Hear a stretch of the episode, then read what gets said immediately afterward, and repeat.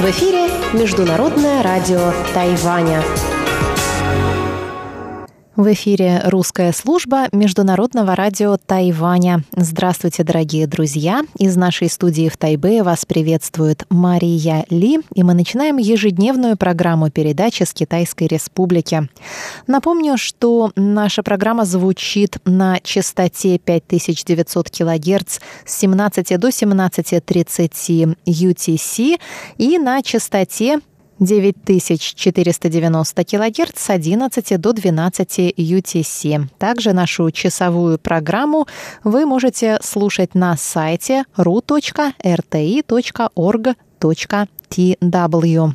Сегодня вместо обзора новостей недели мы поговорим о том, как на Тайване отмечают День Победы в этом непростом году. Далее Владимир Малявин проведет рубрику «Всемирный Чайна-таун», а Игорь Кобылев – музыкальную передачу «Наруан Тайвань». В конце часовой программы повтор радиопутешествия с Чеченой Кулар. Оставайтесь с русской службой МРТ.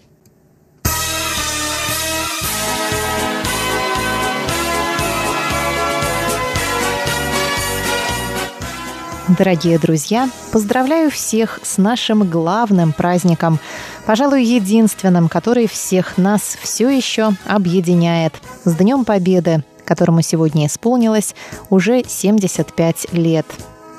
В этом году никому, пожалуй, не удалось в полной мере отдать должное празднованию Дня Победы в связи с пандемией. И Тайвань не стал исключением. Празднования частично ушли в онлайновый режим, но все же они состоялись. Подробнее об этом нам расскажет Юлия Старченко, председатель русского клуба на Тайване.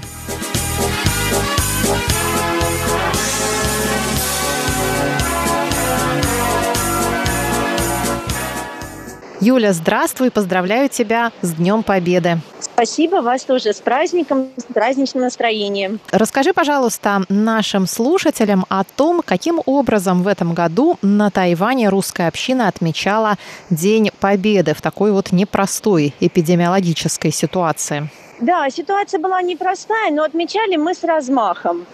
И это как-то даже еще больше сблизило нашу общину, помогло нам найти новые формы общения, сделать новые традиции какие-то даже. Мы взяли все, что смогли из этой ситуации и отпраздновали праздник дружно. Это не то, что вот один день какой-то был, а мы его начали отмечать заранее. Мы начали с того, что мы все поучаствовали в конкурсе рисунков.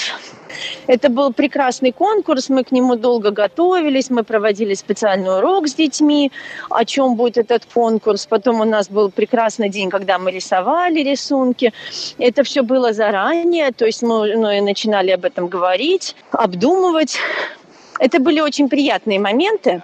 После участия в конкурсе у нас преподаватель русского языка Ольга Рожкова провела очень большую работу с тайваньскими студентами. И они выучили очень много стихов о Великой Отечественной войне. Они очень старались, попросили, чтобы записали их видеообращение. Мы его тоже опубликовали.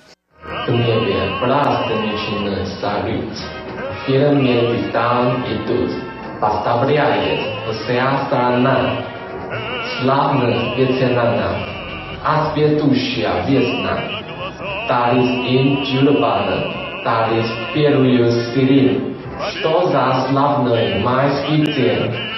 Вот. И это тоже довольно-таки большая работа с массами. Я думаю, что многие люди узнали об этом празднике. Очень многие стали интересоваться историей и о том, что мы отмечаем, почему и какие у нас традиции. Еще хочу сказать, что у нас собралась группа граждан тоже, которые захотели поздравить соотечественников с этим праздником. И несмотря на то, что мы не можем собраться все вместе на славянском базаре, они записали такой праздничный ну, я, я бы даже сказала, что это мини-концерт. То есть там были и стихи, и обращения, да, и детские какие-то выступления. Получилось такое вот прекрасное видео на 10 минут.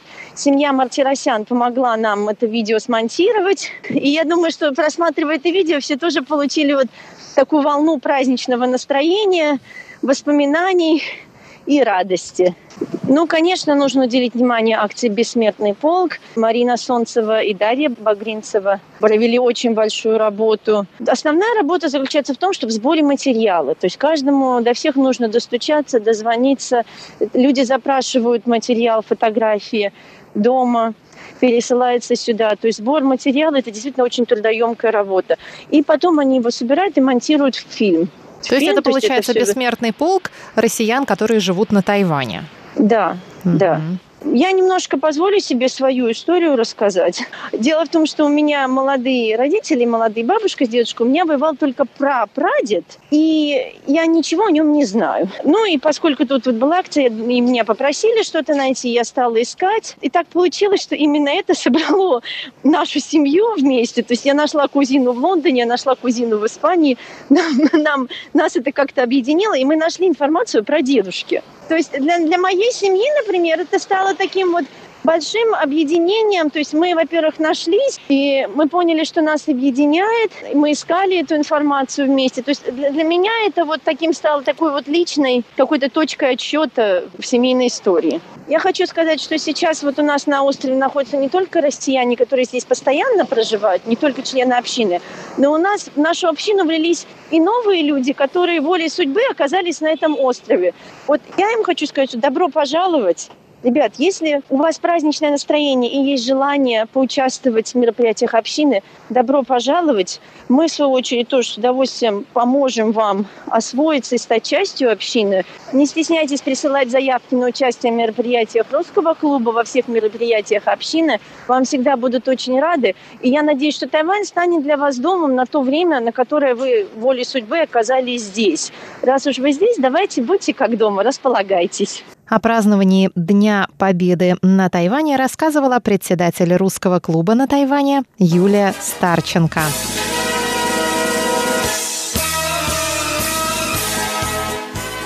А сейчас мы поговорим с Нигиной Черныш, руководителем детской творческой группы «Фасулинки», которая стала инициатором детского художественного конкурса, проводившегося в том числе и при участии русской службы Международного радио Тайваня. Здравствуйте. Здравствуйте, радио Тайваня. Дорогие радиослушатели, пользуясь случаем, поздравляю всех с э, Днем Победы, а также с прошедшим Днем Радио. 7 мая отмечался День радио. Спасибо. В нашей семье эти два праздника всегда рядом. И мы оба этих праздника очень чтим и любим.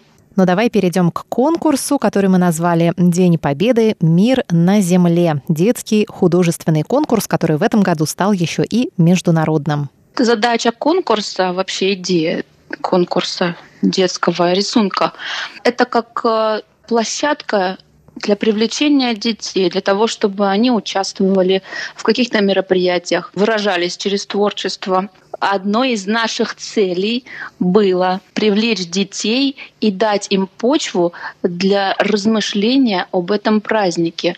Для кого-то это стало знакомством с этим праздником, для кого-то это было уже ежегодное такое мероприятие, в котором дети участвуют. А основная цель — дать ребенку время, за которое этот ребенок сядет и осмыслит о чем этот праздник, какова его история.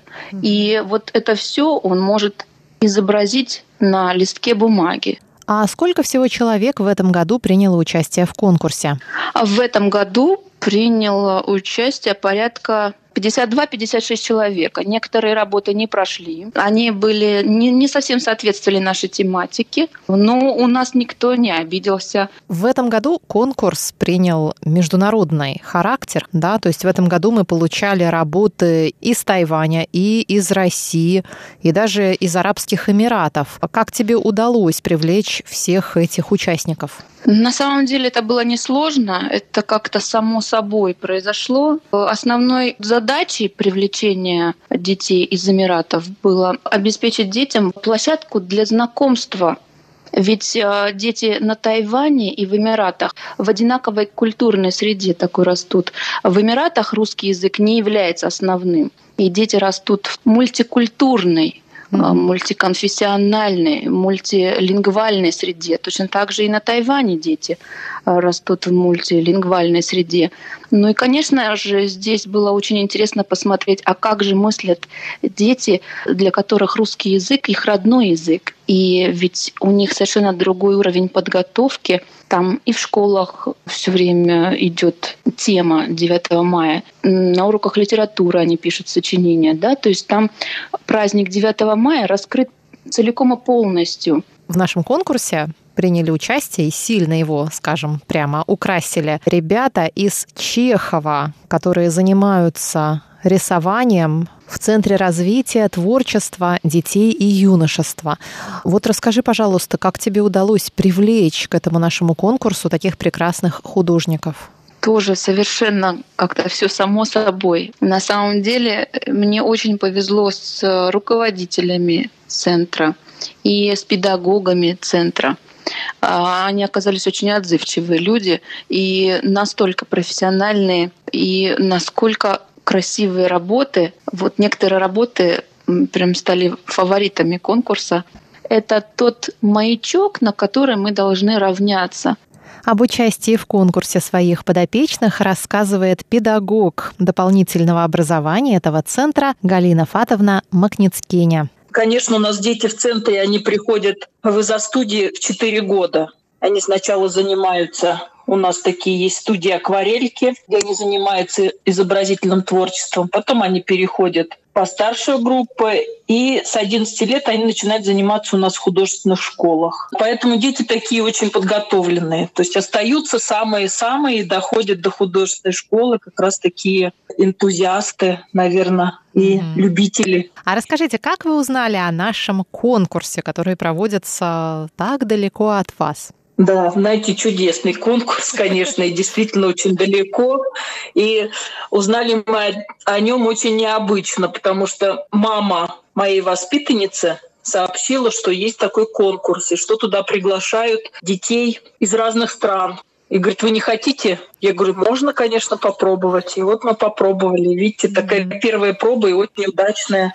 Сложно ли было детям проникнуться этой темой? Ведь, в общем, тема-то такая у нас была довольно обширная, мир на Земле, но при этом посвященная Дню Победы. Сложно ли было им а, просто понять эту тему? Тем более это совсем юные дети, которые, ну, уже все дальше и дальше уже от той войны, от той победы. Да, они, конечно, уже далеки от этого по возрасту, но тем не менее у нас ежегодно, как бы у нас не забывается этот праздник, и каждый год его отмечают, и в каждой семье его отмечают. И есть свои герои в семье, это прадеды, для кого-то это дедушки, для кого-то это уже прадедушки но тем не менее они есть, и эту память передают детям. Поэтому дети у нас в курсе такого праздника. Они знают, о чем этот праздник. В преддверии праздника всегда много на телевидении фильмов оказывают разных. Угу. И в школах какие-то произведения литературные дети изучают.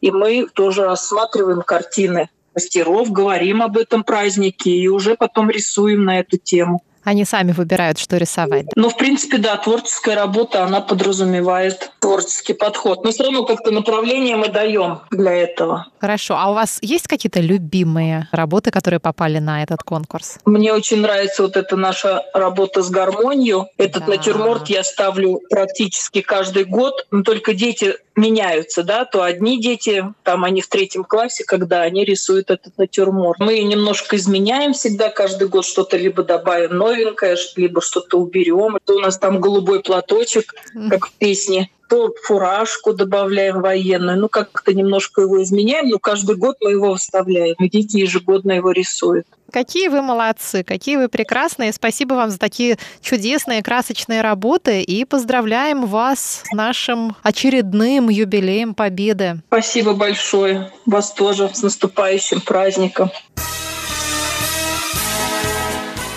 Большое спасибо всем участникам нашей сегодняшней программы. Я хочу напомнить, что на нашей странице в социальной сети Facebook вы можете увидеть галерею работ участников детского художественного конкурса. И еще раз поздравляю всех наших слушателей с Днем Победы!